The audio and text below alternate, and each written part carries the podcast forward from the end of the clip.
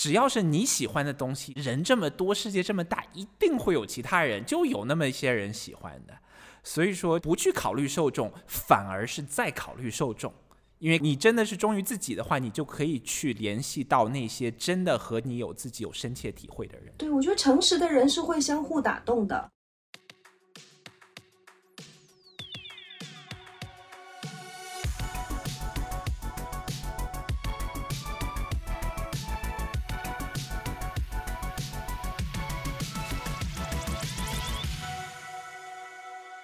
畅谈荧幕中的镜像世界，治愈疲惫的当代生活。欢迎收听这一期流行文化播客《疲惫娇娃》。呃，我是其中的一个女的小杨。呃，这期节目和我一起聊天的还有另外的两个女的，一个男的。大家，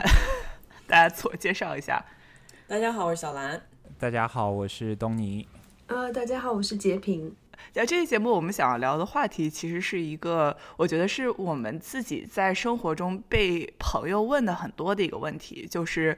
作为一个创作者，我润了该怎么办？嗯，我们其实有很多的词汇去描述这种离开中文世界、中文身份，然后渐渐的融进全世界的身份的这种状态，在二零二三年，这个词汇叫润。嗯，但是很多的，就是我。作为创作者，在中文世界里面感受到的烦恼，并不是会在润出来这个瞬间就消失。对于表达者来说，你离开母女世界，会意味着用新的语言去表达，去表达自己。就这个事情，其实是伴随着一些这个这种状态独有的挑战的。我们都算是，如果中文世界是一个星球，我们是外面那个小行星，就是以我们的身份已经很，已经离这个中心非常非常的远了。这一节目，我们也请来了和我们同样在这个小行星带里面的两两个星球，两位创作者，两位两位创作者，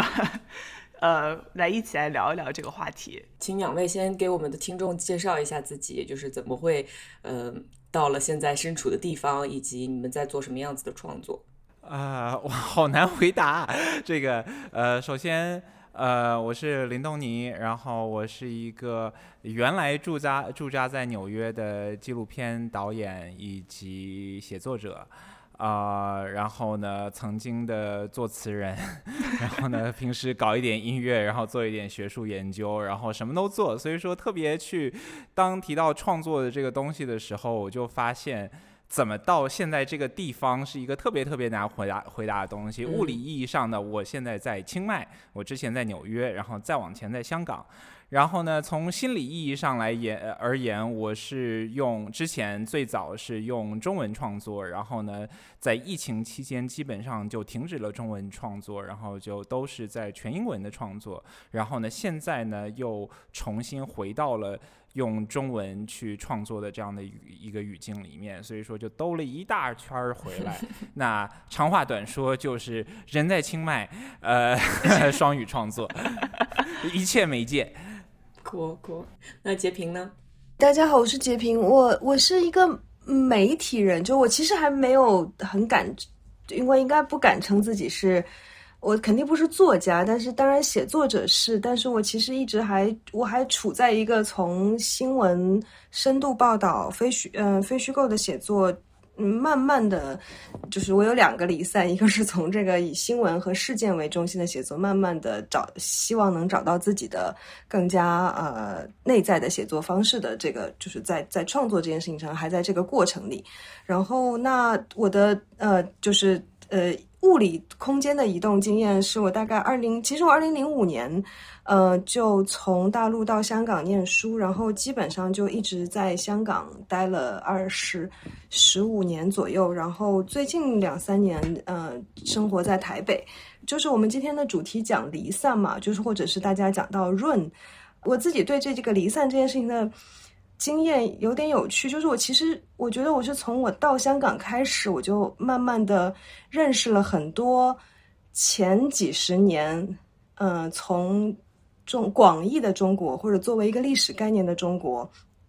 一波一波一波一波离散出来的人，然后香港、台湾、马来西亚、新加坡，就是东南亚这些地方，就像是一个嗯，就是容器，就是。一波一波的，因为不同的原因，政治的原因、战争的原因，就是就是反正就是会接住不同的人在就是在这边停留，然后停留下来的人都在用自己的方式，尤其是作家吧，就是都要重新找到自己的语言，然后重新处理自己跟故乡的关系，重新处理故乡跟世界的关系。然后，所以我其实，在真的自己开始面对这个议题之前，对我来说，这就是一个中国的另外一个镜子。当然。这些离散出来的人可能已经有新的身份认同了，所以我觉得当我们讲离散的时候非常有趣，就是我们。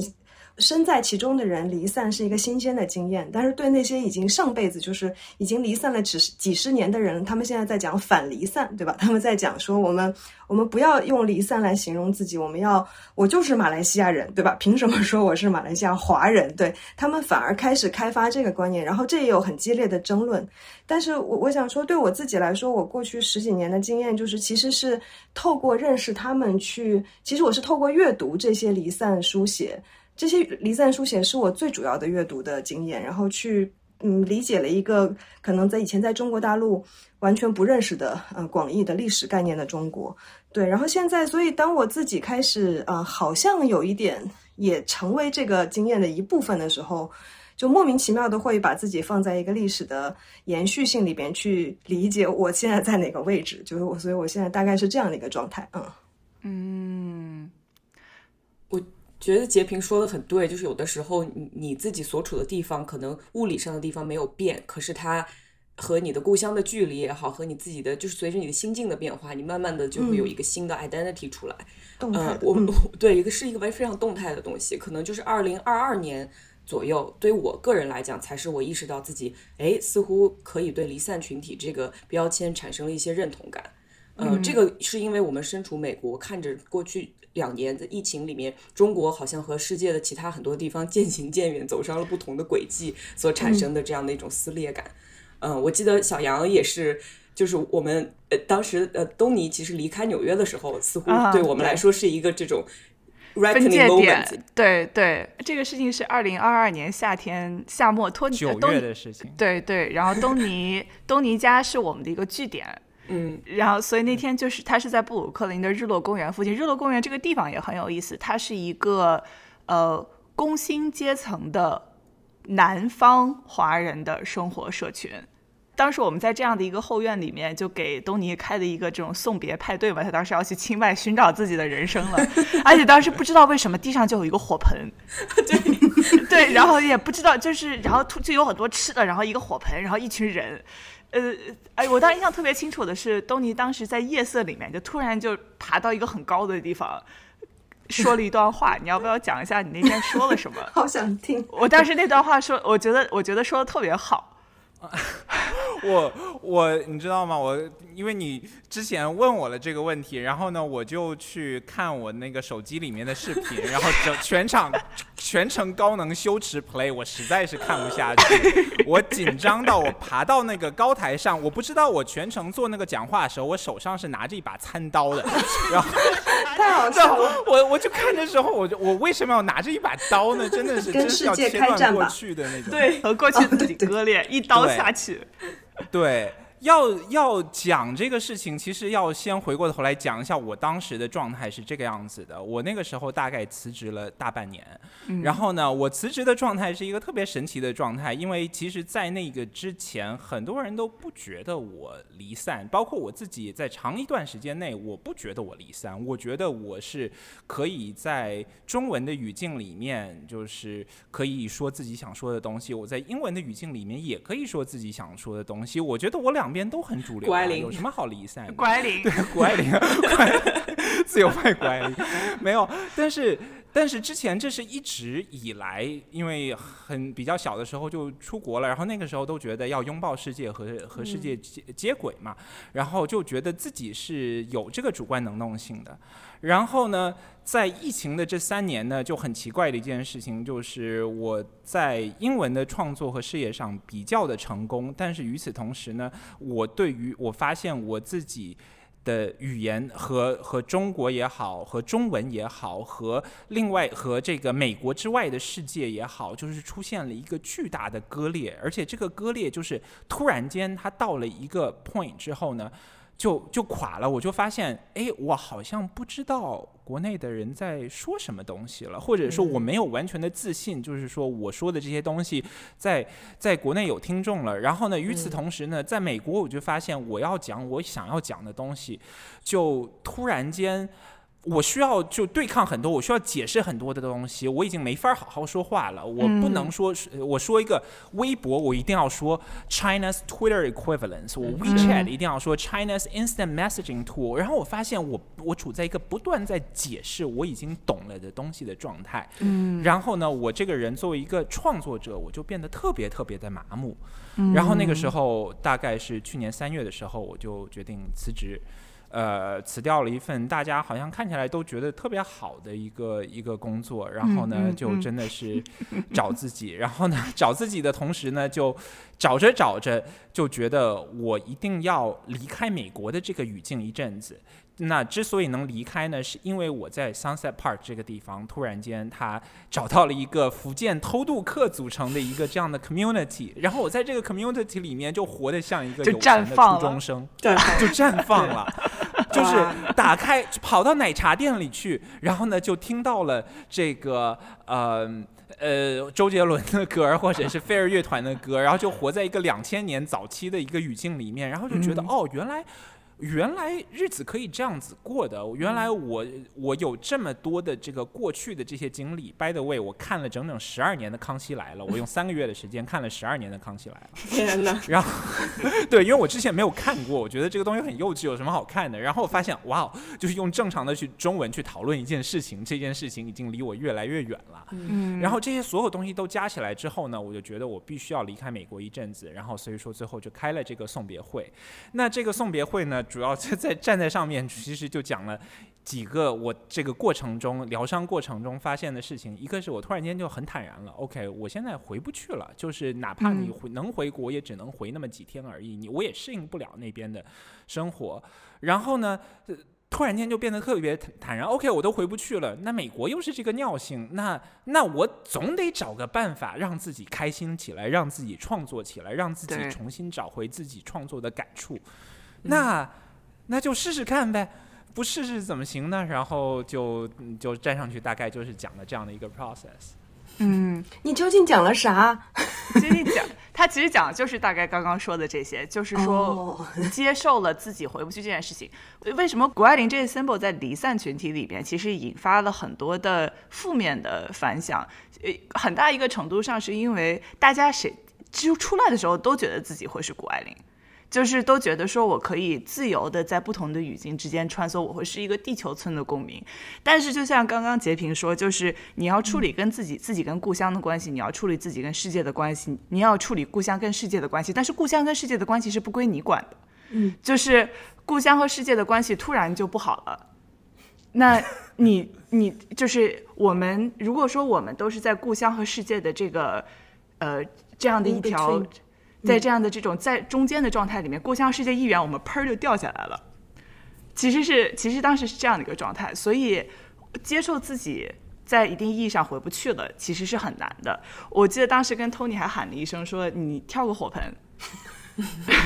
然后他还跳了，他还真的跳了，我就跳了。对，当时我就大喊了一句：“But I love my。”就我觉得那个火盆就是就是跳不过去，然后就是我我的裤子我的胯会被烧掉。当然现在就最近我我膝盖伤了，所以说就是能跳就是好的，所以说我非常珍惜那个可以跳的时刻。嗯，对。我其实觉得想问一下，就之前截屏你提到一点，就是说离散这个概念也不是说今天才有，很多呃之前的时代的人其实经历过类似的，对吧？应该说就是中国和世界的关系从来就没有处于在一个不变的状态下，所以很多人在很很很久以前就因为各种各样的原因要离开这片土地，然后重新找到自己的一个归属。那么你觉得我们现在这群人，他和之前一些时代的流离散者相比有什么特点？你觉得？就为什么会有这样子的特点？嗯，我想一下，我刚刚还沉浸在那个 Sunset Park 的火盆的这个故事里。嗯，我我觉得，嗯，其实不同没有我们以为的那么多。嗯，呃，反而是相似性是很多的。但就是我常常觉得有点，呃，我不知道那个叫遗憾还是可惜的，就是其实我们对这个相似性知之甚少。就是我们对我们跟以前呃，比如说四十年代就中日战争的这个时候，那战争当然是一个最大的制造难民潮跟移民潮的这个原因嘛，就像就是以前那个《大江大海》这本书里边有一个比喻，就是说战争像一个绞肉机，就把人不停的就一波一波一波的搅出来，然后就是从。上海从这个云南，从这个反正就是就是任何能出来的地方，四面八方的就往外搅。然后这搅出来的这些人，通常都有好几波，有一些是他们很有能力，是非常主动的出来，带着钱逃出来的。简单说就是，那带着钱逃出来的，可能可以逃得远一点，逃到逃，就像我们今天说的润的这个状况，逃到美国。呃，逃到台湾，逃到呃香港，逃到新加坡，没有钱被挤出来的，常常就是在边境，就是云南滇缅的边境，然后就是在各种边境。我觉得以前在香港，就是常常给我一个这样的时空的尺度，就是你你甚至都可以看得到这个随着时间不同的人被搅出来的这个物理的刻度。就有些人就停在新加坡了，有些人就停在马来西亚了，然后他们就开始第第二代、第三代，有些人就到美国夏威夷或者在纽约，然后有有些人当然一大堆人逃到了台湾嘛，几百万人的人到了台湾，那种经验当然是因为战争，但战争但中国的革命从一百年来基本上就是战争跟革命是交错着进行的，所以战争之后并没有和平，就战争之后大概还有三十年左右的政治的动荡嘛。不管是内战还是呃政治运动，不停的不同时代的政治动荡，所以对我来说，我觉得以前在香港的这个视角，就是你不仅能看到某一个时段，嗯，绞肉机一样绞出来的人留在这个时空里的刻度，然后你也可以看到不同的时段出来的人，他们的就是状态是不一样的。我我觉得恰恰是我们对这个相似性认识的太少了。我其实是在香港看到这些，或者活生生的认识，比如说很具体的，一九四零年代出来的人，一九七零年代出来的人，就活生生的认识这些人，让我觉得，呃，中国是一个过程，就是中国这个概念，中国是一个过程。然后我们真的还在这个过程里。今天，不管是中国跟香港的关系，或者是两岸的紧张。两岸停战七十年，就我们只能说停战七十年，这这个战争没有结束，就只是暂停了七十年。谁知道之后会怎么样？就是所以，我们显然还在这个过程里。然后你说这个过程是因为，嗯，我觉得跟中国大陆本身的革命的这个或者是政治的动荡没有结束有关。然后这个它跟世界的关系其实也是起起伏伏，就是基基本上都跟这个这个交错有关。就对，所以你说。不同，对我觉得恰恰是相似点，我们知道的太少。嗯嗯，因为就大家身处这个时代，都觉得自己是非常特殊的。对对。嗯，我就是呃补充一个，就是特别类似，但是又完全不同的一个体验，就是我当时就是到了泰国之后，也不太确定自己要不要留下来，也不太确定自己要创作什么东西，要做什么东西。然后呢，当时呢就和朋友去了一趟派县，就是在清迈要开车开几个小时过去的一个边缘的小山村。嗯，就是在我的那个旅馆门口，就突然间发现。哎，晚上大家就是没有客人了之后呢，这些人就聚在一起，这些旅旅店的员工。在放着只有中国乡间才有的中文的农业重金属的歌曲，然后呢，我才仔细的去看是看这个旅馆，然后它这个旅馆呢，就是它有很多的灯笼，灯笼里面写的是中国中文的这个春的这个形状，春字的形状的灯笼，以及一些春联啊什么什么的，然后我就突然意识到，这个这一个派县附近，它是当年就是就就是国民党残部逃到泰国去的孤军，对孤军。ですよ。对，对，然后我才就是慢慢去去调查，然后就发现这个呃，就是他们当年就是呃兵败了之后逃到了泰国这个这个边境这个地方，然后后来就变成了呃这个泰国政府的这个雇佣兵，然后给他们打一打仗，然后在在本地先是种种鸦片，然后呢又去种种种其他的作物，然后就变成了自己，然后就有一个中国的村，他们现在的后代呢说着很破碎的中文，然后呢有着他们自己很想想象中。中的这些这些东西，然后呢，我就我在恍惚之间就有一种他们的历史就和我自己现在在一个世界 动荡之中，然后现在跑到了这个边这个世界边边的这个村子里面去去躲着去想事情的这个就连在一起了。就我们的经验，它其实只是一个。历史中的一个节点，然后又想到我在美国的时候，每天我要新闻，每天看的都是非常非常当下的东西。嗯他做的很多东西，虽然说好像看起来今天这两天觉得是啊、有很多人点击，但是我自己深刻心里觉得它是没有历史的重量的。当、但是当我在一个派线的时候，他把我和纽约，他把我和和我之前的过往，他和我自己祖上下南洋的这个家人的这些东西，突然间一下全都连在一起了，然后我就觉得，哇哦，这原来自己真的是这个离散潮的一部分，这只是新一轮的开始而已。就是这种历史的塌缩感。呃，总结起来，其实我之前在豆瓣上看到一个帖子，就是有一个人跟他的国内的朋友说，等到这一切都 settle down 了，我会去看你。呃，然后他朋友说，我太爷爷去香呃去台湾的时候也是这么说的。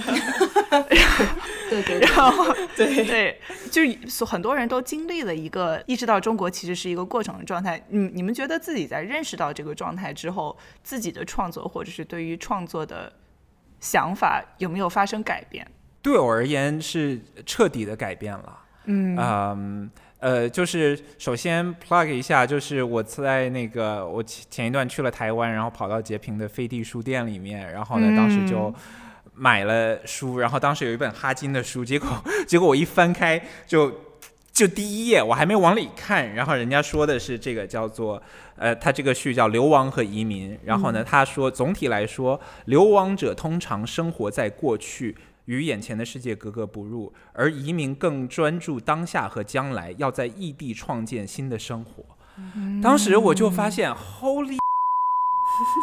日光之下无心事，就是大家其实都已经在在，就是他一句话就把我很多很多的困惑，关于创作上的困惑，就一下子点明了。那我就正在进行一个从切断过去，就是就是不要去用自己的 cynicism，不要去用不要去用自己的 depression 这些东西来燃烧自己，而真的去专注我要创造什么样的东西，我要讲什么关于我自己的故事，而不是我去去抵抗，哎，这个东西很坏，我们然后这个东西很很悲切，然后我我们丧失了所有的东西。Yes, it all happened. Then what?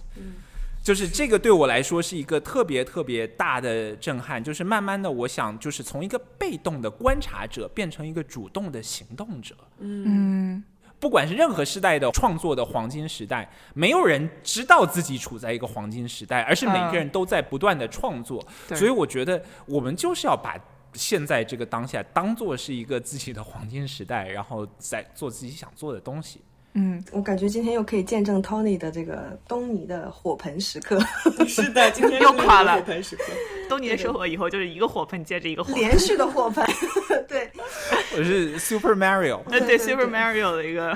对对对。先回到那个题问题，就是离散这件事情，把当把自己置于一个离散的历史脉络里边的时候，呃，创作或者创造这件事情会有什么变化？其实，呃，对我来说也是一样，就是一个是那个太阳底下无心事的感觉，当然很强，强到就是会让我不太容易陷入到，因为你知道，任何一次离散，其实对离散的群体内部都是很大的撕裂，就是把人在对吧故乡跟世界之间这样拉扯的时候，呃，背叛。然后这些幸存的焦虑、呃愧疚，所有的这些就是都是反反复复的在出现，留下的人跟离开的人，离开的人跟离开的人。然后，所以如果是置身其中的话，尤其是如果没有历史的参照，你很容易其实就会进入这些情绪的争争执。那我比如我现在，我觉得二零一九年之后，就是目目睹在香港就是留下的人、离开的人，然后就是这种嗯离散群体之间的这种争执，跟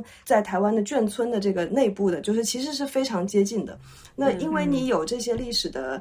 呃，知识其实对我来说只是知识而已，所以不太容易轻易的陷入当下的这个争论，因为当下争论是非常情绪性，然后也非常非常消耗的。倒过来就是对我来说，好像就是有两个支点，一个是一个是非创作性的，一个是比较是嗯，就是建设性的吧。就是飞地是其中一个，就是我是离开香港，就是比较长时间的离开香港之后，才意识到香港是多么好的一个让这么多呃历史上不同时期的离散者能够安身的容器。然后这个容器得天独厚，而且有很多历史的机缘造就的。就他那个他他说容器的意思是，比如说纽约，也许纽约的一些地方也许是这个容器，但是因为那毕竟是一个美国社会嘛，就是香港是它本身就是个飞地，就香港对我来说是一个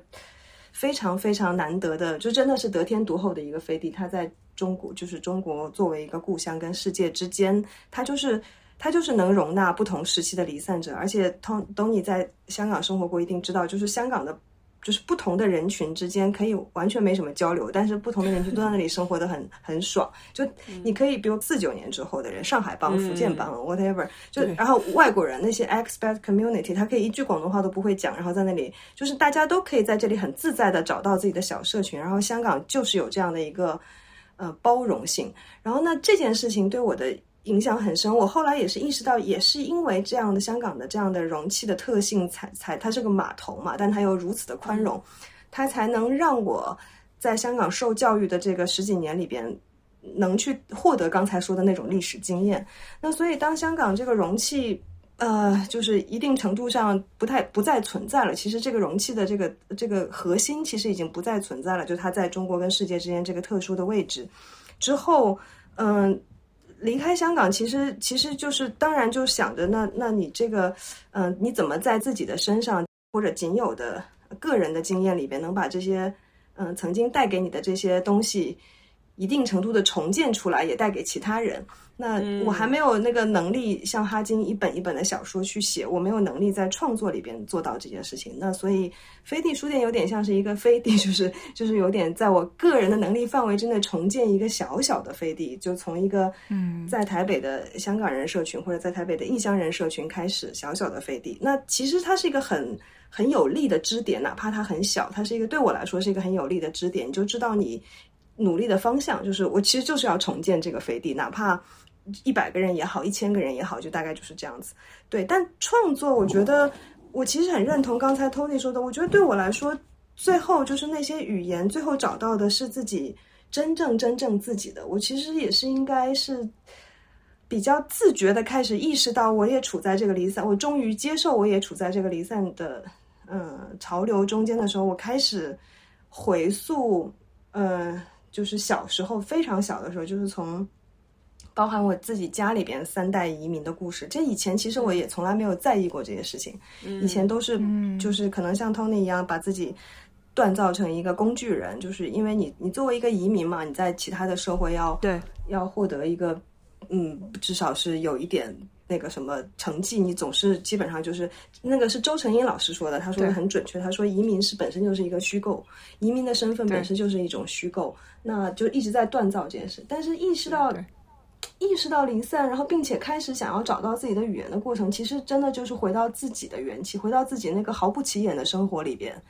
嗯，去找到那些其实非常，就是以前你都觉得自己的生活毫不起眼，没有意义，讲讲那些有，但跟大家都一样，没什么好讲的，就是一点都完全不抓嘛。然后对，但是后来才意识到，那那就是那就是本质，就是才可能对我还在这个就回溯的过程里哈，嗯。嗯，对，我觉得这个事情是是是你刚刚说的一点，我觉得特别，我我觉得特别好，就是因为很多人出来，他是因肯定是因为一件事情，什么有一些或者很多件事情让他感到不满意，嗯，然后在外面的时候，大家就会以这种你对什么不满意而来定义自己的身份，然后我不满意的地方，你其实挺满意的，两边就吵起来了，是的，然后最后就对就就陷入了很多的这种内耗。刚刚你们其实都提到了一种身份的转变，就是从这种为了移民、为了留下来，把自己个人去异化，把自己变成一个工具人，到回到自身。呃，虽然我觉得工具人这个状态，大家其实都是很不愉快的一个状态，但是我相信我们的很多听众其实可能是在还在就试图把自己变成工具人，或者是呃。刚还在工具人的这个状态里面，我觉你觉得，但 谁谁还不是呢？对，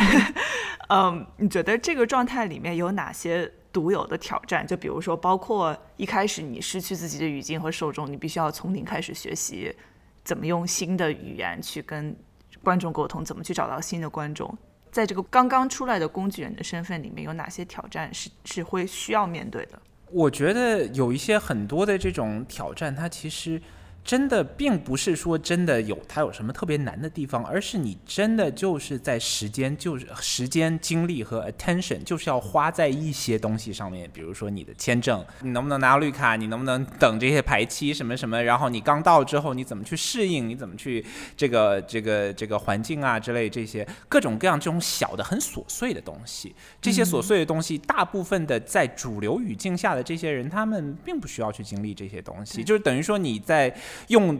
这个把右手绑在背后，用左手给跟别人打，你的这个体力槽就是要这个少了一半，这是一方面。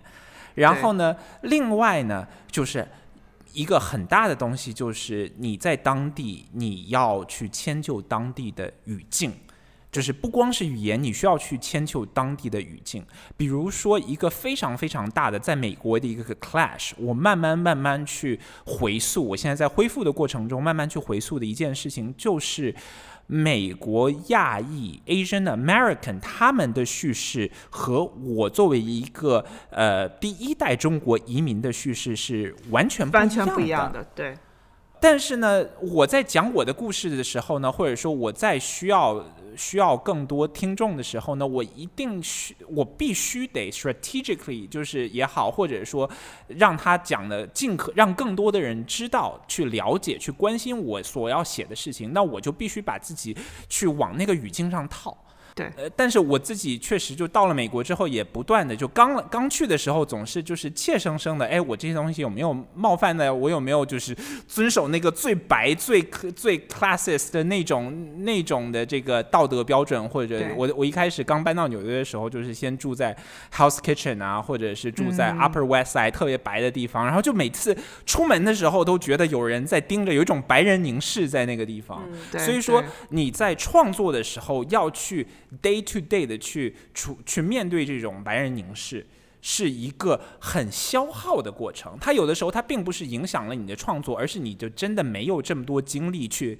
你如果都在想这些东西，那你就不会把精力放在怎么去把东西写得最好或者怎么样。啊，我现在回过头来就发现我有很多内耗的东西在这里。对，对你刚刚说这点特别有意思，就是因为感觉好像主流媒体的精神空间是有限的。所以你想要去讲任何一个关于你自己的故事，你都要借其他他们更熟悉的叙事的力，然后无论是去借这个美国的二代移民、三代移民的这种叙事，他们也是最近才占领了这个舆论桥头堡，然后我们又要顺着它往上爬，然后或者说是去建立这种白人的，基本上把。中国人非他们需要把中国人非常非常的扁平化，需要就是抽离所有就是中国人的这种主观能动性去讲这么一个非常扁平的叙述，你好像又要去借这个力，就感觉你要爬一个山，但是没有东西可以勾手。嗯，对，不光是，而且就是爬这件事情本身，我为什么要爬这个山呢？我为什么要去跟你解释这些东西呢？对你如果把时间都花在爬山脚的，就在山脚的第一个坡，你就不可能去登那个峰。我其实对这个我稍微有一点点 push back，或者说我有一个想要问的问题，就是我觉得其实有的时候你把嗯，像哈金说的那句话，就移民他可能是专注于当下，他想要构建一个他自己现在的所处的空间。比如说我现在生活在纽约，我为什么就可以去一个小众的电影电影院可以看到？呃，很久以前的香港武侠片，在一个美纽约的大影院影院放映，是因为有人在做当年这些攀山的事情。他不仅在忠于自己创作，而且他在非常勇敢的去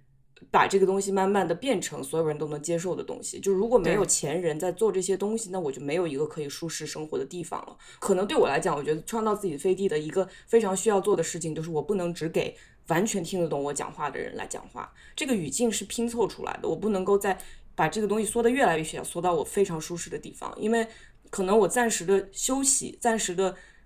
疗愈可以这样子做，可是就就这种不舒适的、艰难的把自己打开，或者是去解释自己的表达是需要的。嗯，我同意，我我很同意。所以说，我觉得其中一个地方就是，就是我想去挑战一点更。高阶的，而不是就我之前就是 就是报道就是美国的中餐馆这些东西，然后就就就真的是讲到最后就已经没有东西可以写了，就是都是同一个故事。对，我觉得他这两件事情没有那么对立，但是在我们的生命经验里，在不同的时间可能有不同的选择。这两件事情本身它不是对立的，而且我也不认为我们只忠实于自己，钻到自己的经验里，如果足够深度，我不认为是无用的。其实最后真的最打动人的作品，常常是这样子的，就是你你根本不不在意他听不听得懂，但是对所有人都都可以。呃，我我前两天刚看了那个台湾那个《悲情城市》三十周年、三十三周年的复刻版，那个侯孝贤的电影当年出来的时候。也很多人一直都还在说他的叙事很乱，他他根本没有试图向你解释任何事情。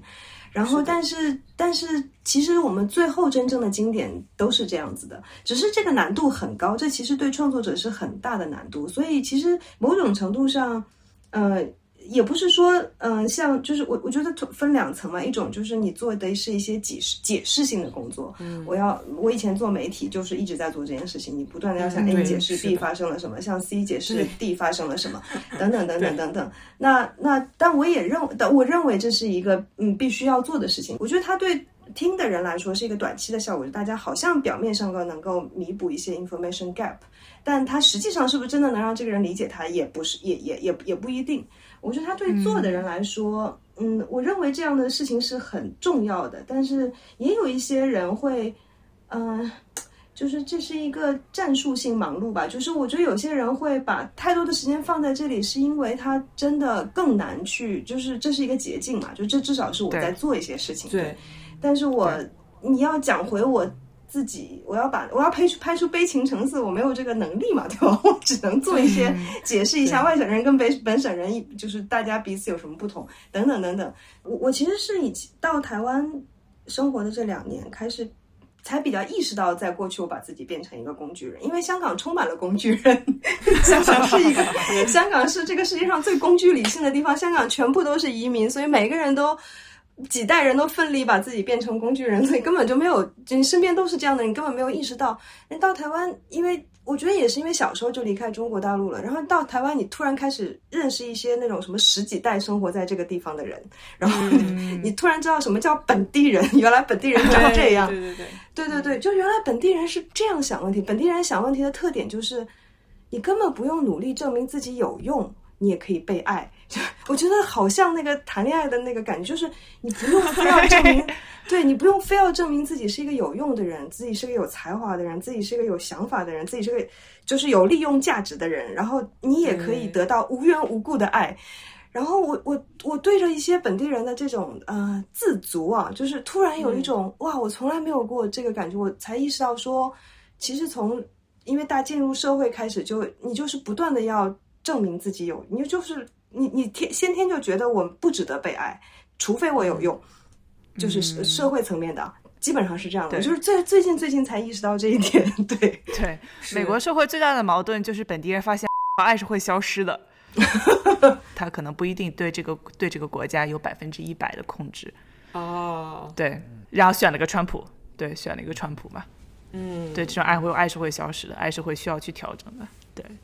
呃，说到创作，你就没有办法绕开的一个问题，就是你在为谁创作？因为很多创作者会说，我想要忠于自己，我忠于自己的这个这个经验，我就是给我自己创作。可是实际上，我觉得可能每一个人在创作的时候，他都会想要被听到，想要被理解，想要被明白，这是人们去表达的一个很大的一个原因和就是 motivation。那你们觉得，呃，如果就从离散群体这个角度来讲的话，你在创作的想要你想要让别人理解的那个那个对象是谁？嗯还是你就是不无所谓，不想被理解？我我以前比较是还是有很强的媒体的那种呃那个残余的经验跟使命，就是我想让呃 A 跟 B 相互理解。对我现在其实就是觉得。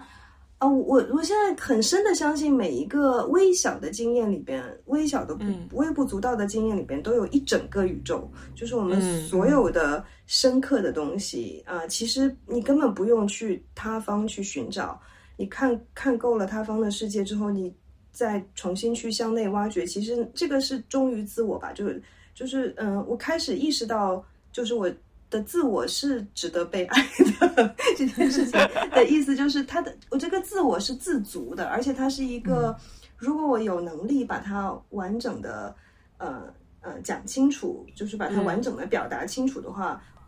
我也相信他不只是为我自，他是对世界是有 contribute 的，就是这件事情嗯是是蛮强烈的，这么觉得的。现在，嗯嗯呃，我我蛮同意的呀。我觉得，我觉得就是就是受众这件事情，之前我我写了一篇 paper，就是专门就是讲 audience design，就 basically 就是整个社会学理论，就是我们说的任何一句话都是有都是为了听众，都是我们脑子里面想象一个听众，然后我去跟他去对，去沟沟通。嗯。然后呢，然后我对我来说，之前听众是很重要的一件事情，嗯就是要要知道就是谁，然后怎么对呀？谁或者说，我觉得我对我的听众有很大的信任，我知道什么东西会火，什么样、嗯就是媒体嘛，就是你一定是有一个这样的一个衡量的。嗯但是现在呢，就是重更加就重新就是试图去寻找自己语言的过程中呢，我就发现有一种新的自信。这种自信是什么呢？就是只要是你喜欢的东西，天是人这么多，世界这么大，一定会有其他人，就有那么一些人喜欢的。所以说，就是就是不去考虑受众，反而是在考虑受众。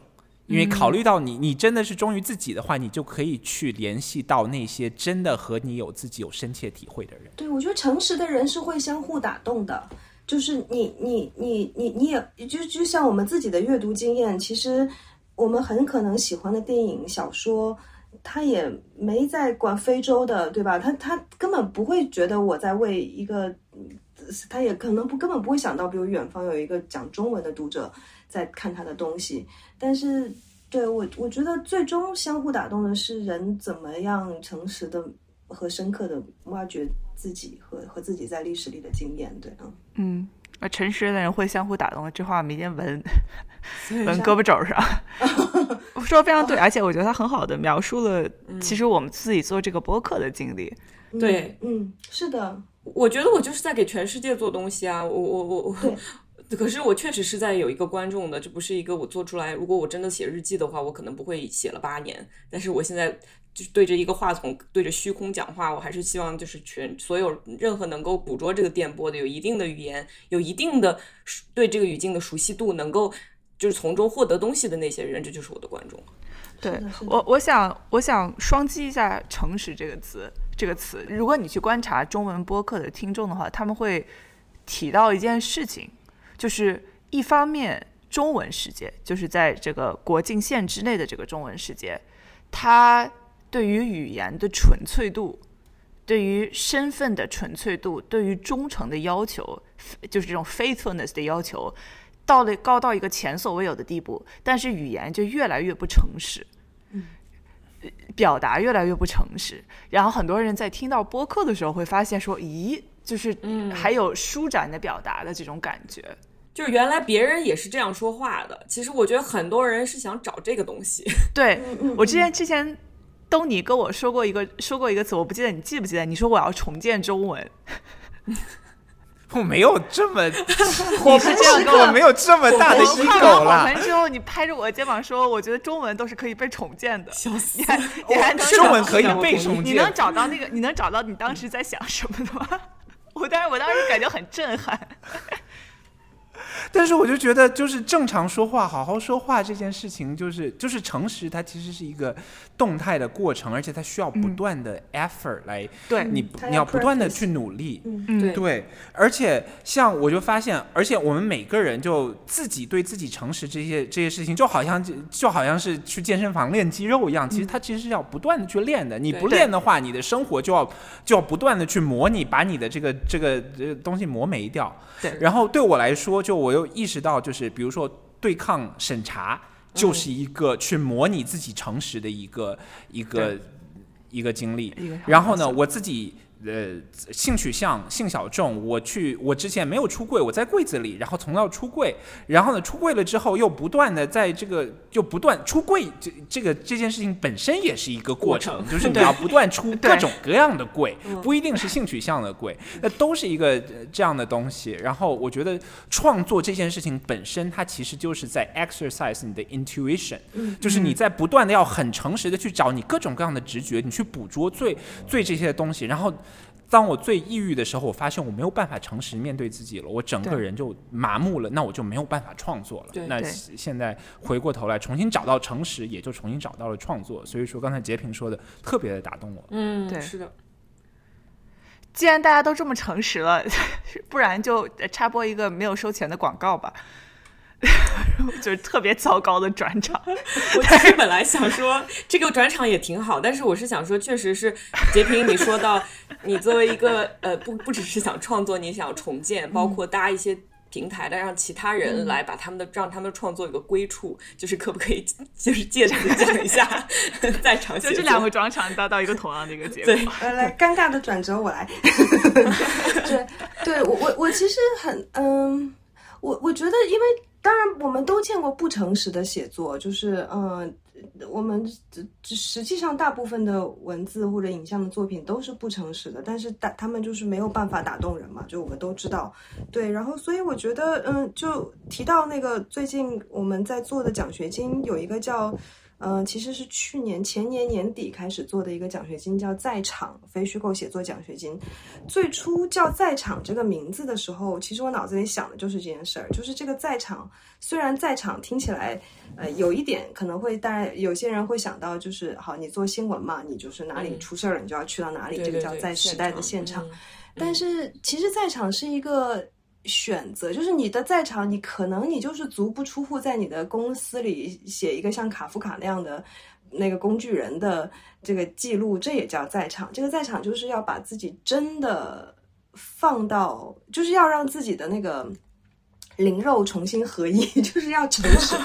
在场就是诚实，就是你，你得要把自己投身面对你所处的现场，这个叫在场。就是你，你，你，你，你得要去面对、承认，然后呃，这个追问跟反思它。诚实就像刚才 Tony 呃 Tony 讲的，诚实是一个练习，它是一个不断的像像健身房训练一样。诚实不是一个道德鲜艳的东西。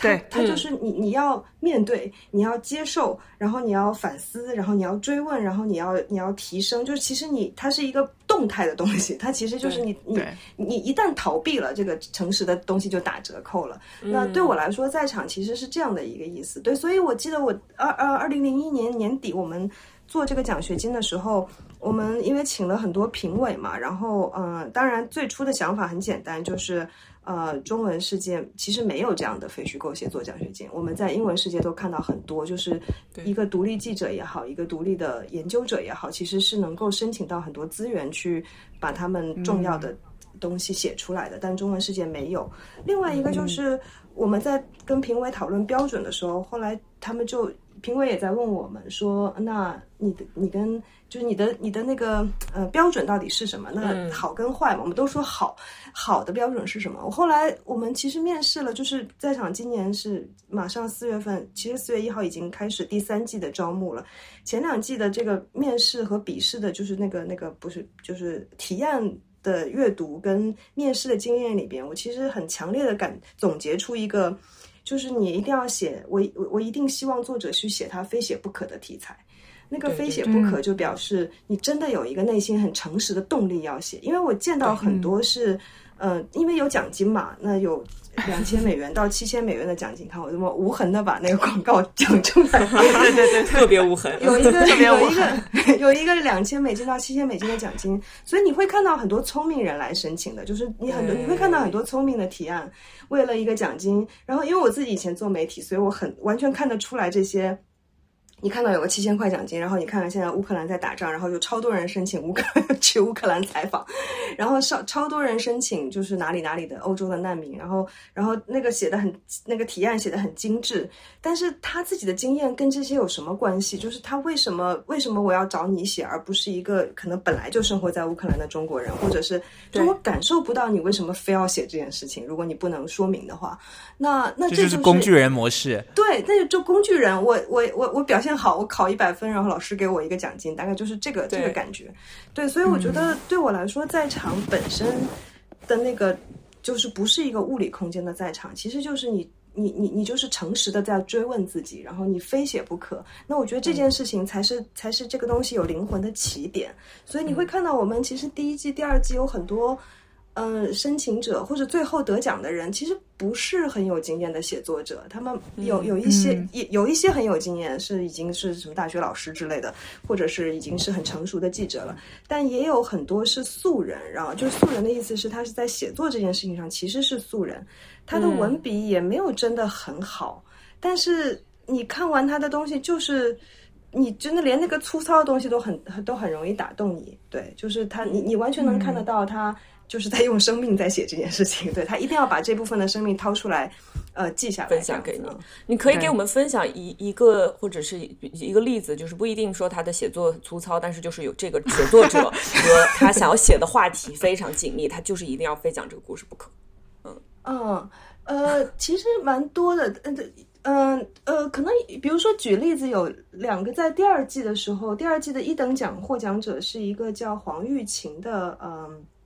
人类学的学生，其实是啊，我看那个，呃，对，然后黄玉琴写的是，呃，中国跟越南边境的这个一个小镇上，这个简单的说，可能比较像是个民间的巫师吧，就是一种民间宗教。对，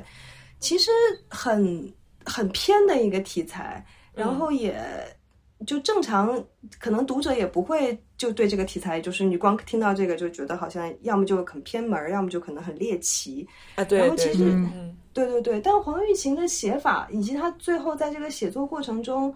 对自我的这个反思，他还有编、嗯编辑，他就他有那个写作手记嘛，他就是、因为对他来说有趣的就是他他是一个离开了这个小镇去城市生活的年轻人，然后他哦是选择了这个他的家乡。做人类学的田野，然后等他回到田野的时候，他就发现自己格格不入。他既不是这个，他已经就是他他他就，而且他就是带着一种就是那种学术田野回到家乡，就好像就是嗯，就是他跟故乡的关系特别的不不不不对劲。然后呢，但他也发现他也没有办法再完全成为一个就是那个完全沉浸在那个民间信仰里的那个那个故乡人了。但他对，但他也知道他的这个在城市生活的经验跟这跟跟这两边无法对话，然后他就在这个中间这个穿梭，我觉得从他的文本里都能感觉到。但他最后他有一段，嗯，我记得他在记者手机里写，他就说呢，他意识到他在趟过一个祖先之河。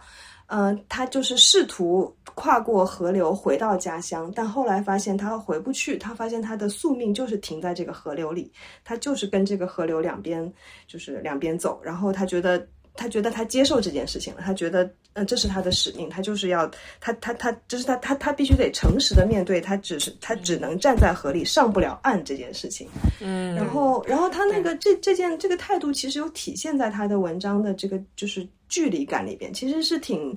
很细微，但是蛮就是打看读进去是很很很打动人的一种状态。嗯然后，所以我一开始都很惊讶，因为觉得这个题所有的评委到最后都是给最高分，然后就心想说哇，哎，真的对，非常的神奇。而且他后来，嗯，他的文章登在那个单独上。单独的流量也很高，然后我就觉得，嗯，就就其实他是可以打动人的，嗯，对我看完那篇文章，我觉得我当时看到之后，其实非常受感受受触动，因为那篇文章其实里面的主角是在人间和阴间来回穿梭。我觉得这个词肯定是说的不太对，但是真的是 在人间和阴间来回穿。灵间灵间，对，它是一个非常 spiritual 的一篇文章。是的，然后同时你也感觉到，就是这个作者在不同的语境里面来回穿梭，是的，然后所以他最后他的题材和他自己嗯，达成了一种和谐，就是在这个文章的结束，在我去看他那个作者手记的时候，就是我看到之后就觉得说，这只有是你自己的生命经验才能写可以出来才能写出来的东西，这种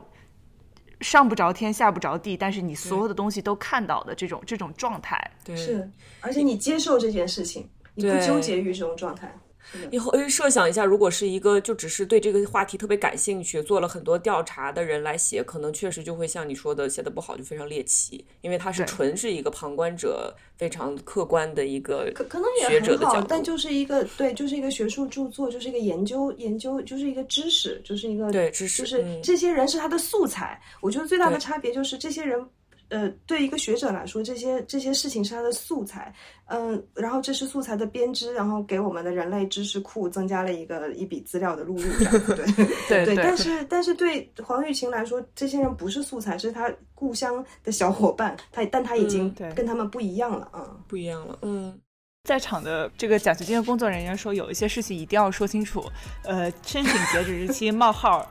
二零二三年六月一日零点零零（括弧上没有跟我说这是哪个时区），我预期它应该是东八区，东八区区好嗯福利冒号最高七千美元的奖学金，一对一的编辑指导（括弧让你的写作绝不孤独）。逗号有人陪，逗号有人做第一组读者给意见指方向，帮你寻找发表和出版的平台（括弧都是最好的中国媒体和出版社）。嗯，是真的，每一季都有都有作品现在在出书，嗯，我觉得这个非常非常难。就作为一个写作者，你想找到一个好的编辑，这是一个非常可遇不可求的事情。嗯，对对，是的嗯我，们的编辑都是黄金阵容，我们的编辑真的都特别强，嗯，我自己都想要给他们编，忍不住要把手伸上去。呃，那你觉得？你对于申请者有什么建议？就是如果我现在就有有一个想法，从零我怎么拽住自己的鞋带儿把自己拉起来？嗯。这个不里根听了都说好。呃，我我觉得就是，呃、我觉得也，我我其实觉得不用硬申请，就是如果你没有，哦，对不起，一开头一开口就劝退，先放下，把你鞋带放下。对，先把鞋带儿放下，就是嗯。因为通常我觉得最打就是两类吧，就一类是，嗯、你真的对这个题特别好奇，你虽然不是跟这个题目生活在一起，就是但你嗯真的特别好奇，而且你已经有一些，呃，研究的，就是或者是说它跟你的呃以其他的某一些研究或者某一些写作是相通的，所以你要拓展这块儿，就这一类比较顺，因为。还是说你的动机是呃可信的，就是你的动机不是为了这七千美金，就你的动你你的动机是在你的呃不管是研究还是写作的经验里，这是一块很重要的拼图。然后那、那因为你的动机会决定了你怎么去克服这些困难嘛。然后还有一类是你真的是已经研究很久，然后甚至这就是你从小到大可能最你的母题，那那就是这两类我是很鼓励来申请的，就是、所以不管你是一个人人类学、社会学的年轻学者，或者是呃我们其实也有很资深的学者来申请，对，然后还是一个还是一个独立记者，想要已经在开拓自己的这个，比如说母题的这个范围。我觉得，然后其实写好一份申请书很重要，就是那个，因为我们其实看的是一个一份申请书，一一一份提案，再加一个一千五百字的试写稿嘛。然后那个嗯提案，其实提案你看，嗯、如果你看在场的官网，你看提提案的是那个问题设定就知道了，就是基本上你还是要回答最重要的就是你为什么要写，然后你他跟你他跟你的 relevance 在哪里，然后嗯。然后，所以，嗯、把你如果真的想得很清楚，我我我认为把这个想法说清楚并不难，然后反而是写的过程中，就是，然后当然你如果已经有一些基础了，比如说你已经采访了一些人，或者是你已经知道要采访谁，呃，那当然是更好的，就是你有很清楚的 plan，然后你有呃，你甚至已经有呃，就是代表作去证明你是可以把你的任何一个 plan 变成现实，就是你有比较好的执行力，这都是会大大加分的。但但但最最最最就是最后评委打分的那个分数比例里面占最高的其实是，呃，动力的这个部分，why 这个部分是最重要的。嗯我们在文案里面也会把之前的一些，就是给大家发一下链接，然后大家感兴趣的可以去看一看，都是非常好的故事。东尼最近在忙什么？我最近在忙一个，就是在忙好多好多神奇的事情，但是，呃，包括给在场就是找一个地方，然后，呃，到时候在清迈有一个线下的活动。但是回到刚才诚实的话题，其实我最近正在忙的一件事情，就是在清迈租了几亩的地，然后以及一个大的房子。然后每天让我们去，然后每天给我们发图，然后说快来呀！你一定要放一个火盆儿，这是一个有火盆儿。跨一个火盆才能进去。嗯，它那现在那个火盆直径三米，所以说就跳不过去了，越来越困难了，怎么？跨不过去。对，那个离散群体面临的挑战越来越大。真的，真的，其实其实就是我是反过来，其实就是呃特别好玩儿，就是在这个地方就先找到了这一个地方，找到这个空间，然后就租下来了之后，就觉得哎，突然间。大家就有地方可以接着了，就是我这么多就是特别特别 burn out 的朋友们，都可以有一个地方真的过来好好的去和自己去锻炼自己的诚实去创作，所以说就是我们把这个地方叫做此处。那这个呃未来呢是希望能够让它变成一个呃文化空间，以及能在里面孵化出不同的东西。就是大家过来就是录个播客也好，然后那个写个东西，在这里我也在建一个 music studio，然后呢以后。请一个请一个制作人朋友过来，然后你过来就是过来搞搞音乐，然后呢练练乐练练乐器，就做自己想做的事情。其实我们就是太我我就觉得自己把自己举。自己卷的太久了，所以说要想办法去去找一个让自己舒展的地方，绽放，绽放。嗯，移民的就是移民的 experience，就不断的要强迫自己，逼着自己去跳出 comfort zone。但现在我就 I'm done with that，我就想把自自己的 comfort zone 和朋友这个建的大一点，再大一点，然后就把朋友都叫过来玩。嗯，就这样。火盆能小点吗？三米真的太宽了。你以为我们是奥林匹克运动员吗？找个找个小的火盆。对。哦，我是想说，这个其实你找到一个具，就是一个物理的地点，这个事情其实非常重要。之前其实我们的很多关于呃离散群体的这些讨论，都在日落公园发生，并不是没有原因的。就你需要身处一个让自己舒服的一个地方，然后你再去看，你才能真的就是有这个 mental space 去想这些事情。所以你找到了一块自己现在能够待着的地方，然后其实我觉得这个吸引力非常的大，很多人可能都会愿意过去。是的，我我从去年十二月在这里定下来之后，就已经迎来送往的 来了这个五六批的朋友了。然后有的是从纽约，有的是就是刚从国内润出来，然后呢也有是香港、台湾的朋友，就特别特别的，就是有了空间之后就有想象力，就可以做自己想做的事情。我觉得。特别有感，飞地的经营者作为，对，非常有感，对。那 Tony，你可不可以说一下，就比如或者是呃截屏，就是当这些人他们来到了这个地点之后，他们的感受是怎么样的？嗯，我先先听 Tony 的，我想知道他们怎么跨过三三米的火盆。我觉得这个火盆这个过不去。嗯，我觉得特别神奇的一件事情就是。呃，再回到我们刚才讨论的这个当年的离散者，大家在做什么事情呢？就是到了一个新的地方，就是开同乡会，一个当地的福州会馆这样的一个一个地方。但是呢，现在呢，它的这个同乡会，它并不需要是乡里乡亲的，它完全是一个一个非常非常。广袤的世界里面的一个一个地方，所以说就是我觉得特别好玩，是我把我朋我纽约的朋友来了，然后我们一起去去做做，就是去去看。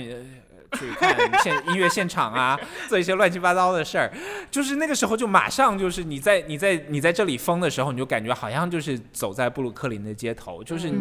朋友的到来就把纽约纽约一块儿给烧过来了。然后呢，国内的也是一样的，所以说我就觉得突然间就发现这些东西是可以连起来的，而且有这个空间之后，我第一件事情就是赶紧去去台湾看一看截屏的空间是什么样子。然后呢，又听说我们另外一个朋友 Adam。他在曼谷也搞了一个空间。我到了清迈时候，就发现全世界的离散者都在做同样的事情，就是买房买地创作。没有，就在创作自己的空间。我不管是虚拟的、线上的还是线下的，都在做这件事情。然后就给了我特别多的信心。是的，对我基本上都很同意，呃，东尼说的。因为，嗯，我我比如说我自己在台北。嗯，就是其实很意外的开始经营飞地这间书店之后，嗯，就是深刻的体会到以前我以前很喜欢蛮喜欢看一些人文地理学的书啊、论文啊什么的，但是那都是很概念的。就是我深刻的理解到什么叫叫什么叫把 space，呃，透过社群的营造转换成一个 place，就是转换成一个地方，就是你真的是把一个嗯，就是空间，然后变成一个社群的。在地，然后这就叫一个一个容器。然后我其实也觉得这是今天，嗯，就像刚才我觉得通你讲到这个同乡会很有趣，让我想到香呃台湾的眷村。呃，我我觉得今天的人因为这个去中心化，就是这个呃呃更加流动的这个特质，就是呃人跟人的关系更加的业态，更加的流动，然后每个人独立但是又高速的流动的这个状态。呃，其实人跟人重新组织的方式，一定是就是那个那个那个一个更开放的容器是更重要的，而不是靠传统，不只是靠传统的家族血缘，甚至是某种呃公民社会的组织的想象，对，就是 NGO 或者什么的，其实其实可能都不是那么的建制化的，那么 institutionalized 的，对，就是其实反而是一个从空间转化的 place，然后这个 community 本身是流动的，然后它可以容容纳得了。对，就就对，这这这对就是就是飞地的感感觉，对对。呃，开头的时候说了，就是好像我们那个在一个小行星带，我就现在就觉得现在处在一个把小行星变成新的母星，就创造一个 foundation 基地的。对对对，是这样的。Motherboard，mothership，mothership。嗯，对我最后的一个问题是说，一个非常实际的问题，就是你在作为表达者或者创作成长过程中。你觉得你获得过的你你获得过的最好的建议是什么？一个简单的建议就是写日记。写日记，我是今年开始第一次真正的坚持下来了。我已经写了一百多天了。然后呢，就发现就是不要把它当做一个呃一个任务或者什么，而是真的把它当做一个和。锻炼自己诚实的一个 session，一个一个诚实健身房。因为写日记的时候，就是完全诚恳的面对自己和面对自己的想法，并且诚实的选择出你真正的想法，而不是那些你焦虑所制造出来的噪音。所以这个东西对我来说，不管你是不是创作者，这个东西对我的整体的身心健康是特别特别有帮助和力量。对对，挺好。对我刚刚在想，好像。确实也好像很难脱离诚实这个字，就是嗯，我我一般会跟我就是嗯，我包含我自己吧，我我有点忘了是谁给我的这个建议，但或者很多嗯很多人都给过我，我我也在新闻课教新闻系教书，所以我也会跟学生讨论，就是千万不要在意自己的文笔，没有根本没有文笔这回事。就是没有没有完全没有文笔这回事哦，我记得岔稍微岔开一下，我记得我小的时候给我我忘了是给人家写情书还是什么的，然后就收到的最让人恶心的回应就是你的文笔真好，然后我就有一种什么，对，是不是就对对对，就正重点重点就是根本没有文笔，就是。呃，我我觉得诚实的意思是，就是就是我还是说，诚实不是一个天上掉下来让你诚实你就能诚实。诚实的意思就是你你确实是要一个是要说人话啦，就是说说是你要很清楚的知道自己在写什么，这其实是超难的。对，是的，对，是的，对对，人不能骗自己，这件事情特别难。是是是，你不管是公共的写作还是私人的面向私人的日记，其实都有这个问题，因为我们诶面向公共的写作，你就很容易。重复人家就是，嗯，把把一些厉害的话，那个拿拿进来，显得自己很厉害嘛，你就会忍不住的这样。对，就是很多厉，但问题是很多厉害的话，你把它放进来的时候，你到底知不知道那是什么意思？就是你是不是确切的知道你每一个字到底在写什么？我觉得面对自写日记也很容易自我欺骗啊。写日记同样，尤其是长大以后，越越就是人越大越老越容易这样。嗯，所以非常精确的，你就是不断的问自己，你到底知不知道你刚刚写完的这句话你在讲什么？对我觉得那个对我以前写写写稿就写报道，或者是写一些相对那个宽松一点的专栏散文，都都是挺重要的自我提醒。嗯，对你刚刚说厉害的话，我脑子里面。就想到刚刚托尼在描述他的那个那在清迈买那块地的时候，我脑子里面出现了一行字，就是在线下的空间和具体的人产生一些真实的连接。我的天哪，这句话这句话在播客 bingo 里至少要喝三个。呃，对，真的直接一条线就结束这场游戏。哦天，好的，那我们也结束这场播客吧。我强行结个尾啊，就是其实刚刚嗯截屏说到，就是你呃希望在场。的写作者能够找到自己的母题，就是你能看到有些写作者是带着自己的母题来的。对于离散群体来说，有的时候这种不确定的感觉就是你的母题。因为如果我去看一个人写的一个年纪很大的人写的一本书，他讲这个书里面自己是是自己的母题，好像母题一定是一个已经知道的我在书本里面已经学过的东西。但是我们往往处在这种现有的语言、现有的知识没有办法彻底的描述。我们自己的生活经验的这个状态，如果你有这种感觉，就意味着你现在站在语言的新边境上。在这种边境上，你自己描述你自己的经验，就是在创造一个新的东西。呃，我们这期节目的我在那个大纲上写的第一行字就是，这是流散群体的新的黄金时代。就是我们也不知道这是不是黄金时代，如果我们说它是黄金时代，它就是黄金时代。对，对，可能每个过来的群体都觉得自己当下的就是黄金时代，which it was，yeah。说的特别好。好，谢谢谢谢你们来疲惫娇娃做客，然后大家都去关注呃截屏和东尼在做的这些事情，我们会把各个链接放在文案里面。对，大家都点点这个链接。对对对好的，谢谢，，OK，再见，拜拜。谢谢，拜拜拜拜。